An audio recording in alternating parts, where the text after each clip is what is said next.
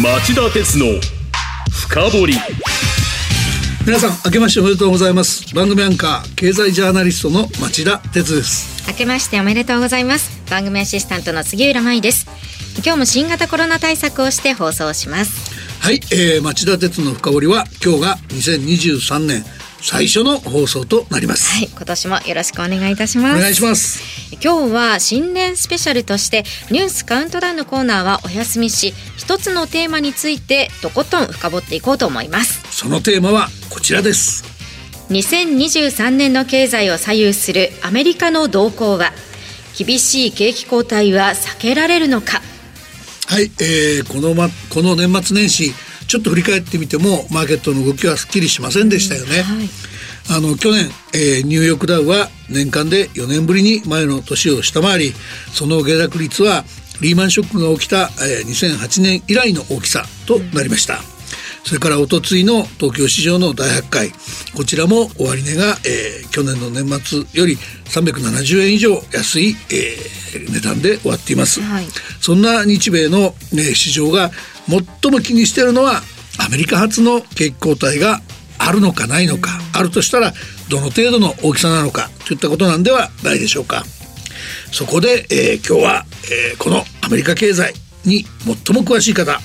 お呼びしました。日本総合研究所調査部上席主任研究員でマクロ経済研究センター所長も務めていらっしゃる西岡真一さんです。西岡さんこんにちは。こんにちはえー、西野さん今日お忙しいところありがとうございます。一つよろしくお願いいたします、はい、よろしくお願いします。日本の経済を大きく左右するアメリカ経済の行方そしてインフレはどうなるのかじっくり伺っていこうと思います。日本経済研究センター時代には西岡さんに何度も番組にご出演いただきましたよね。久しぶりのご出演楽しみにしていました。いやアメリカ経済第一人者ですからね、はい、どんなお話になるんでしょうか。町田鉄の深掘り。この番組は NTT グループ三菱商事ジェラの提供でお送りします。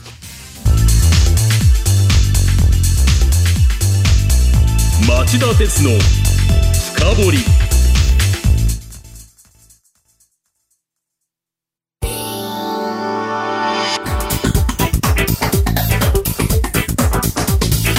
今日の深掘り。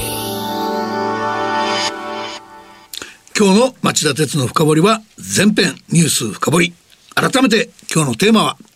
？2023年の経済を左右するアメリカの動向は厳しい景気後退は避けられるのか？ゲストには日本総合研究所調査部上席主任研究員でマクロ経済研究センター所長の西岡真一さんをお迎えしています。西岡さんは日銀のご出身でいらっしゃいますはいでは早速伺っていきましょう、はい、僕は結論から聞きたいんですけど西岡さん今年のアメリカ経済はどのようになると見てらっしゃいますか？はい、えー、っと今年のアメリカ経済ですけど、あのソフトランディング、はい、あの可能ではないか。なるほど。後退するかもしれないけどソフトランディング。そうですね。なるほど。まああの一部であの今年かなりあの景気後退するんじゃないかっていう見方多いですけれども、えー、まああの今のところあの私はあのそこまで。心配しすぎる必要はないのかなというふうに思っています。うん、まああの成長率で言いますと、まあ、あの今年あの1%ぐらい。いいじゃないかなというふうに予想してます。はい、まあ、あのいわゆるあのアメリカのあの潜在成長率ですね、はい。はい、まあ、あの大体2%弱ぐらいっていうふうに言われてますから、うん、まあ、あの実力に比べればあの今年は、まあ、あのちょっと弱いかなというところはありますけれど、うん、まあ、ただあのアメリカ今あのひどい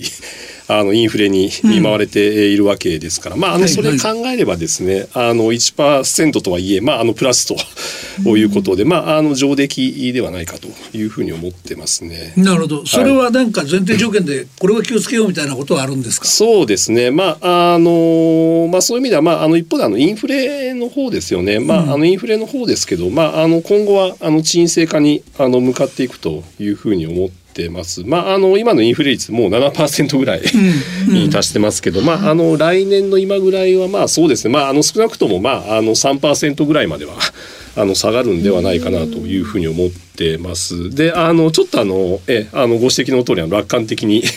思われるかもしれないんですけれども、まあ、あのこの見通しの大前提ですけれども、やっぱりあの供給制約がまあ解消されるとというところがあの重要かなというふうに思ってます。今あのアメリカの中央銀行はあのかなりあの利上げをしてますからあの需要落ちることはこれも間違いないとこういうふうに思ってます。まあ、ただあの供給制約が解消されるということで、まあ、あの需要は減るんだけれど、まあ、供給はまだ増えるということですから、まあ、あのこれあの景気そんな落ちないでであの物価はまああの結構大きく下がると。こういうことで、まあ、あのこれがあの我々の見方のあの基本的な構図ということだと思います。ちょっとその供給系供給制約の緩和っていうのすごく気になるんですけども、はいもう少しそのその前におっしゃったインフレのところ、はい。7%ぐらいが3%ぐらいに落ちるだろうっていうところですけど、はい。これもまあ強烈なインフレだったんで、ええ。その、えー利上げがそれほど功を奏すのかも含めて、はい。少しそのその辺を詳しく聞かせていただけませんか？そうですね、えっとまあ、アメリカのインフレえーについてですけれど、まあはい。あの私あのこれまでアメリカは2つのあの段階を踏んできたんだというふうに思ってます。であの第一段階はですね、あのまあ、あの耐久財インフレっていうふうはい。に呼んでます。まあ、あのこれはあのコロナがあの流行した頃を思い出して、いただきたいんですけれど、はい。まあ、あの外に出れなくなってですね、うん。あのテレワークですとか、うんうん。あるいはあのオンラインショッピングなんか、まあ、あの急に流行ったあわけですけれど、まあ、あのこれによってあのパソコンですとか、まあ、スマホあるいはゲーム機、まあ、あの家具家電、まあ、あのあらゆるあの耐久財の,、あの需要がですね、まあ、急激に高まったということですね。であのこの需要が増えたところにあの政府がもうあの多額の現金をあのばらまくということをやりましたので、まあ、これはあの需要もあのものすごく押し上げて。はい。であの一方であの供給はまあ追いつかなかったということですので、まあ、これはあの価格は下があのすごく上がったということです。まあ、ただあのここは振り返るとトランプさんもバイデンさんも大盤振るいしましたもんね。そうですね、もうあの一人当たりまあ大体まああの40ドルと、ん40万ドルということで、まああのもう世帯にすればもう本当にもう200万円近くまで。えーあの現金がばらまかれたということですから、もうこれであのもうあの本当にあのアメリカ人たくさんのものを買ったわけです。まあただまあ、あのこの耐久財インフレですけれども最近はあの急速に落ち着いてきたということでして、まあやっぱりあの利上げやってますからそれの需要が抑えられたと、こういうことありますし。でもなかなか下がってないところで次のお話になるんですか？そうですね、まあ、あのもののあの耐久財のあの価格の方はもうだいぶ下がっていて、はい。はい。まあ、そういう意味では、まあ、あの第一段階のインフレはあの沈静化、あーに成功したということだと思います。まあ、ただまあ一方であの今アメリカのインフレを支配しているのはあの第二段階のインフレだということでこれはあのサービスインフレだというふうに思っています。あの先ほど申し上げましたように、まあ、あのアメリカの場合あの労働力がはいはい。あの非常に不足しているということです。で、えっと一方であの経済はあの正常化されてですね、うんあの外食とかあの旅行なんかも回復しているわけですけれども、あのはいなかなかあの働く人がですねあの戻ってこないということですね。まあですからまああの人手が不足しているということで、あの賃金がまあすごく高騰しているわけですよね。んまあそうするとあのサービスの分野ってもう人件費がメイン。はいになりますから、まあ、あの賃金が上がるとですねあの価格に転嫁されそれがあのサービス価格のインフレにつながっているということかと思います。ちょっと次の話題に伺う前にインフレ関連で2つ確認しておきたいんですけど、はい。あのもう一つは天然資源の、はい。まあ、ウクライナもありましたけど、ええ。中国の、まあ、一旦回復またダメになってますけど、ええ。そういうその需要回復でその天然資源のところのエネルギー価格の高騰っていうのは日本なんかで大きかったですけど、ええアメリカはむしろそっちより耐久財だったのかっていうこととですね、ええ。はいそれからそのここへ来てそのサービスインフレもさることながらその不動産とかですね、ええ。なんか含めたところも結構言われますよね。ええそうですね。これ、はい。この2つちょっとどう位置づけておけばいいか簡単に教えていただいていいですかね？そうですね、まあ、エネルギー価格の高騰ですけれども、まあ、これ基本的に欧州発ではい。起こったことで、まあ、あの一つやっぱりあの、まあ、欧州の場合環境問題に、はいはい。あのすごくあのセンシティブですから、まあ、あのなかなかあの化石燃料の供給がまあ増えないということがまあベースにあってそれであの去年あのウクライナの問題がはい勃発したということで、まああのまあ、あのこのあのエネルギー価格の高騰で、まあ、欧州は苦しんでいる面はあってで、まあ、当然あのこれアメリカにも波及していると。はいこうことではあるんですけれど、まあ、あの天然ガスの価格って結構あの地域によってばらつきがあって、まあ、欧州ではすごく上がってますけど、まあ、アメリカはまあそこまでではまあ、ないと。一応産油国でありガスも出る国ですからね。えーいうことですので、まあ、あの欧州とか日本に比べればですね、まあ、あの影響の度合いはあのそこまで大きくはないし、まあ、あの最近はあの資源価格もだいぶ落ち着いてきましたので、まあ、エネルギー価格のインフレの方はですねちょっと、まあ、あの最近はあの鈍化してきたということだと思います。それからあの不動産の方ですね、はいあのおっしゃる通りでこれもあのサービスインフレの一因に、なるほど。あのなってるうということで、はい、あのコロナになってからあのアメリカものすごくあの金融緩和しましたのであの不動産価格がものすごく上がると、はい。でこれが今あのちょうど家賃にあの反映されてるということで、これはあのサービスインフレの一つのあの要因になっているということです。まあ、ただあの住宅価格もまああの利上げをやって、あのだいぶ落ち着いてきましたんで、まあ、あのそういう意味でまあ家賃はまああの今年のまあ後半ぐらいから、あのまあ、伸びが鈍化してき、てですね、えーサービスインフレをまあ抑える方向に、まあ、あの働くんではないかというふうに思ってますね。なるほど。それでは、えーさらにアメリカ経済の他の部分も含めてですね、ええはいえー今後のアメリカ経済で注意して見ておくことっていうと何になりますかね？そうですね、えっと、アメリカのインフレ、あの今、あの第2段階まで行ったという話をしましたけれど、はいこれはあの第3段階に入ってしまうということかと思っています。で、あの第3段階何かって話ですけれど、まあ、これはあの賃金、物価スパイラルだというふうに思ってます。でちょっと怖そうですね。そうですね。あのまあ先ほどあの人手不足で賃金が上がってまあ物価が上がるという話を申し上げましたけれども、まあ心配されるのはこれ逆の動きでありまして、はいまああの物価が上がってですね、これがあの賃金の上昇に反映されるということで、まあ要はあのもう今あの物価が上がってすごく生活が苦しいわけですので、まああのもう賃金上げてくれというですね、あの労働者の要求ですよね。これがあの強まるとあの本当に怖いということだと思います。まあ何が怖いイギ 看護婦さんとかなんかまで含めて大ストライキやってますもんね。そうなんですよね。で、えっと、まあ、アメリカでもですね、やっぱり、まあ、あの、このリスクの、あの、目のようなものが、あの、出始めてるかなというふうに思ってます。まあ、あの、アメリカの場合、あの、労働組合の力って決して強くはないですけれども、それでも、あの、ストライキは、あの、例年より増加しているということで、まあ、あの、先月も、あの、鉄道業界なんかで、はいあの、大規模な、あの、ストライキに入りかけましたけど、ん。ええあの時も、まあ、あの、政府が、まあ、あの、介入してですね、えーギリギリであのストライキ回避されましたけれど、まあ、ただまあ結果的にあの大幅な賃上げをするということで、うん。あの労使があの妥協したということがあって、まあ、こういう動きがまあ広がってくる可能性がありますし、うん。うん。それからまあアメリカでも今労働組合のあの設立がすごく活発化、あしてましてもうあのまさにアマゾンとか、まあ、グーグルとか、まあ、スターバックス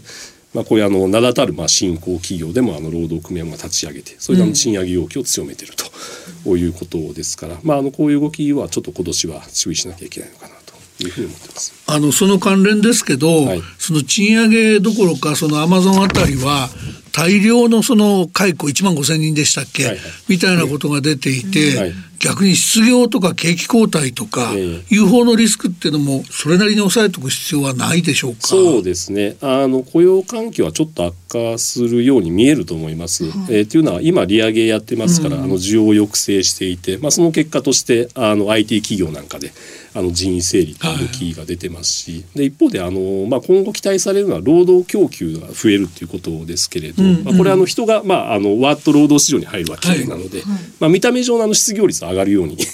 あの見えると思います。まあ、ただまああの失業率上がること重要でしてあの賃金を抑えるためには当然労働需給をまあ緩和させるっていうことをやってるわけですから、まあ、あの失業率はもうある程度上がってもしょうがないと。まあ、それはあのある意味あの意図して、あのやってるということですので、まああのまあ、あの今あの人員整理の話はたくさん出てきてちょっと心配にはなるんですけれども、まあ、あの FRB とかにとっては見ればですね、まあ、あの想定内の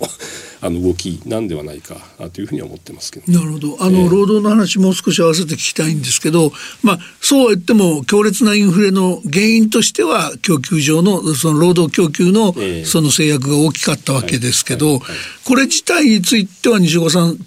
まあまあ少し先行き見たときに、ええ。同じような状況が続くことはないとお考えですか？そうですね。今起こっている人手不足ですけれども、まあ、背景2つあってですね、まあ、1つやっぱりあの中高年層が、まあ、はい。コロナでもうあの早期退職してしまったと、いうことですね。それからもう1つはあの移民の流入がまあ減ってしまったとい。うことだと思ってます。でまあ中高年層の退職ですけどまあもともとアメリカ人のその人生観っていうんですか、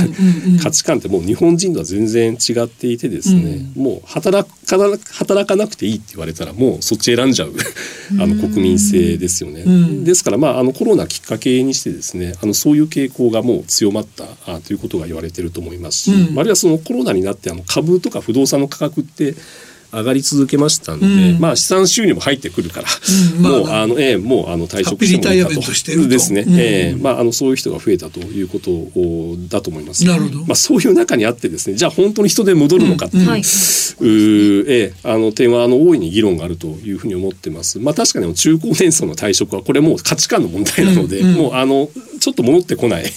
可能性はあるんだと思います。まあただですね、まあさっき挙げたもう一つの要因ですね、はい。移民のあの減少ですけれども、うんまああの最近はあのだいぶあの増えてえきてますと。はい。いうことです。で、まあ理由としてはまあ一つはやっぱりあの水際対策が、うんあの緩和されたということありますし、まあ、あとあの今バイデン政権です。まあであの彼らもあの民主党政権ですから、はいまあ民主党はやっぱりあの移民には関あのまあ、寛容不法移民にさえ寛容ですもんね。ですね、はい、いうことなので、まあ、そういう意味では、まあ、あの将来ねあの共和党政権に戻らないうちにあの今のうちに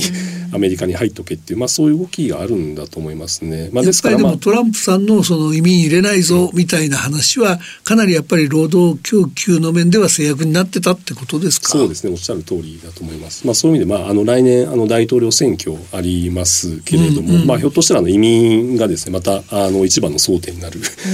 可能性もあるわけで、まあ、そうなった時ですよね、えー共和党がまた政権取った時にあのインフレが 再燃してしまうっていう、まあ、リスクにはあの気をつけなきゃいけないのかなというふうに思っています。さあお知らせの後も今年のアメリカ経済さらに深掘ります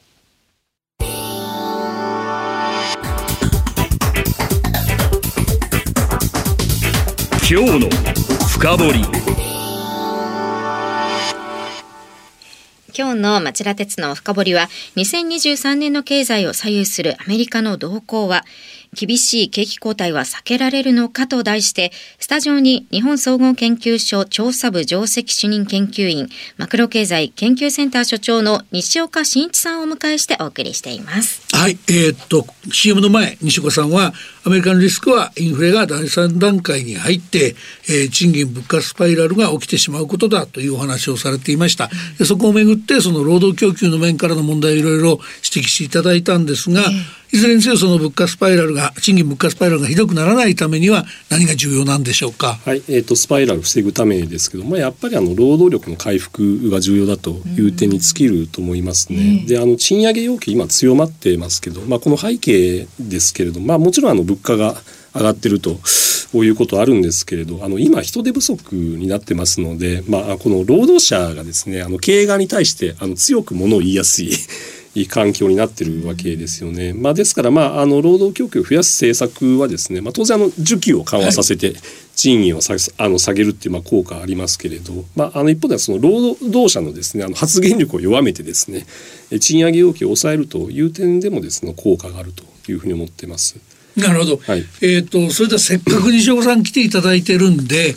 アメリカ経済もお詳しいけど日本経済もお詳しいんで、日本の今年伺いたいんですけど、賃金、物価、為替、円ですね。はいこの三つどういうふうに見ていけばいいですか？そうですね。まあ、あの、まずじゃあ、為替の話ですかね。まあ、あの、為替の決まり方ってすごく複雑で難しいんですけれど、まあ、代表的な決まり方としてですね、あの、金利陛下と呼ばれるものと、はい。購買力陛下はいはい。と呼ばれるものがあると思います。まあ実力ですね。ははい。い。で去年の円安ってあのアメリカの金利が上がったっていうことがもうあの主因なわけで、はい。あのこれあのドルの金利の方が高いから、まあ、あのドルで運用したい、い。いという動きになってそうするとあのドルが買われて、まあ、あのドル高円安になると、はい。こういうことです。これはあの金利陛下はい。ですと。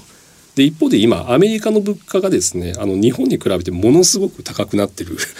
わけでもうあのこの手の話って本当によくあのお聞きになると思うんですけど例えばそのアメリカに行ってあのランチ食べるともう5,000円かかっちゃうとか、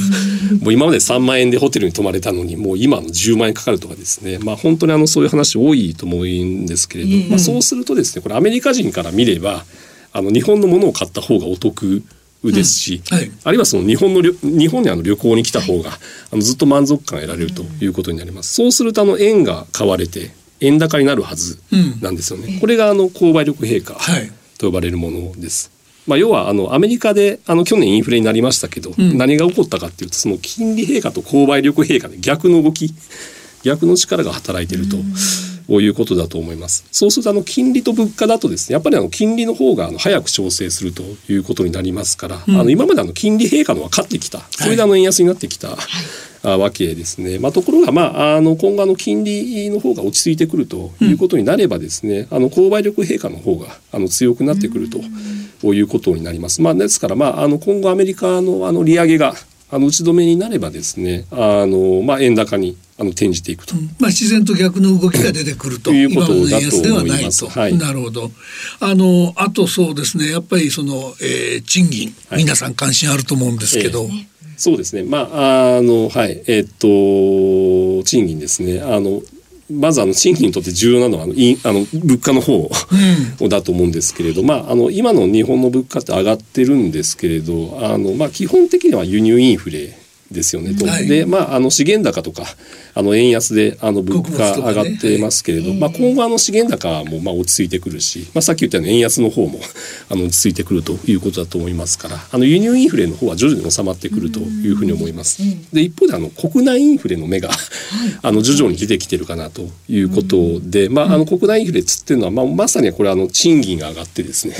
あの物価上がるという、まあ、そういうサイクルだと思います。で、えっとまあ、今年の春闘ですけれど、まあ、あの大企業であの賃上げが進むということだと思います。でさらにあの経済が今後あの正常化してくるということになりますと、まあ、あのいよいよあの人手不足が、うん、あの深刻になるということが考えられます。うん、まあ、今まであの経済がコロナでずっと停滞してたんですけれど、うん、それでもあの人手不足が強まってたと。いうことで、まあ、なんでかというとやっぱりあの労働供給が減ってるとい。うわけですよね、まあ、あの外国人の流入が止まってるということですし、まあ、あとあの女性とか高齢者って、まあ、あのコロナ前結構あの労働参加あ積極的にしてたんですけれど、その勢いってもう今なくなってきてるということです。まあ、あのこの状況であの経済が正常化するということになると、まあ、場合によってはですねもう失業率僕2%割れてもおかしくないぐらい下がってくるんじゃないかというふうに思ってます。これはもうあの1970年代前半以来なんですよね。2%, 2割れるって、うんうんうん、まあ、この時以来のもう空前のあの人手不足の時代が来てもまあ僕はおかしくないというふうに思ってます。で、えっと、もうかつてはですね失業率が2%に近づくと、賃金が急速に上がるっていう、はい、あのそういう法則がありました、まあ、あの今回その法則がもちろん適用されるかどうか分かんないですけれども、うん、まあ、ただまあ失業率がそんだけ下がればですねあのかなりあの賃上げ圧力が強まってくるというふうに思ってます。なるほど実際もう今あのすでにそういうこと起こっていてですね、うん、外食とかあの旅行関係ってもうあの人手不足がもう本当に深刻化してまして、もう目に見えて賃金が上がってきてますから、まあ、あの今後はもうそういう動きがあの広く産業で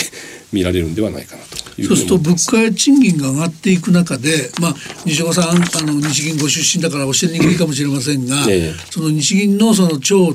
緩和政策、はい、これはどうなっていくんでしょうか？最後の質問にします。すね。はい、えっ、ー、と今年まああの日銀であの新総裁があの誕生するということですからまずあのこれを機にあの政府と日銀の間であの結ばれているいわゆるアコードですよね、はい、これがあの見直されることはもうまず間違いないだと思いますね。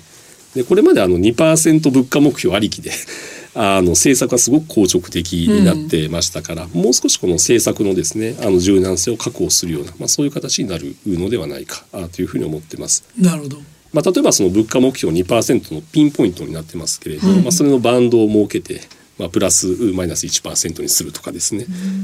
あるいはその物価だけではなくて、まあ、その賃金とか、まあ、景気、まあ、こういったものもあの目標にするというところで、まあ、柔軟性を高めるということは考えられるかと思います。なるほど。よくわかりました。西岡さんあの今日も本当に大変貴重なお話面白いお話ありがとうございました。ありがとうございました。あのしばらく空きましたけども今年は頻繁に出ていただきたいと思っていますので またぜひ近いうちにスタジオに来てお話を聞かせていただければと思います。今日本当にありがとうございました。ありがとうございました。今日のゲストは日本総合研究所調査部上席主任研究員マクロ経済研究センター所長の西岡真一さんでした。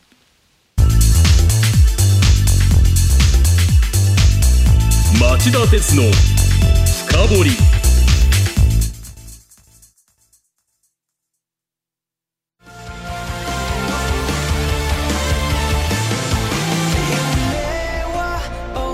本気で夢を追いかける時新しい一歩を踏み出す時大切なものを守りたい時誰も見たことがないものを作り出す時自分の限界に挑む時絶対できないと思って始める人はいない。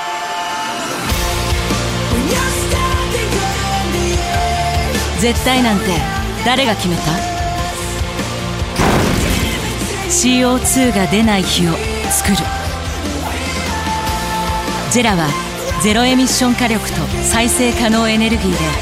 2050年 CO2 排出ゼロに挑戦します。発電の常識を変えてみせる。JERA. 町田鉄の深掘り。この番組は NTT グループ三菱商事ジェラの提供でお送りしました。石岡さんちょっとだけ時間あるんで、はい。言い漏らしたことがあったら一言だけいかがですか？そうですね。あのやっぱり物価の動向やっぱり気になりますけれども、まあ、今の輸入インフレっていうことですごく、まあ、あの多くの家計があの苦しんでいる状況ですけれども、まあ、今年の後半あたりですかね、まあ、あのだんだん賃金が上がってきて、まあ、国内インフレにあの移行してくるというふうに思ってます、まあ、そうするとあの物価もですねあの2%目標をめがけて上がってくるということですから、まあ、あの来年ですかねやっぱりあの経済の本格的な正常化にあの期待したいなというふうに思ってます。ありがとうございます。ありがとうございました。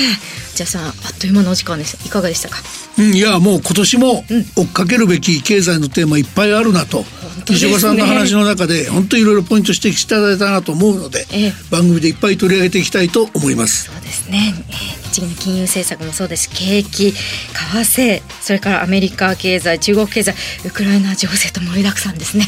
リスナーの皆さん楽しみにしてください番組。ぜひお聞きください町田鉄の深掘り。それでは来週金曜午後4時に再びお耳にかかりましょう。さよなら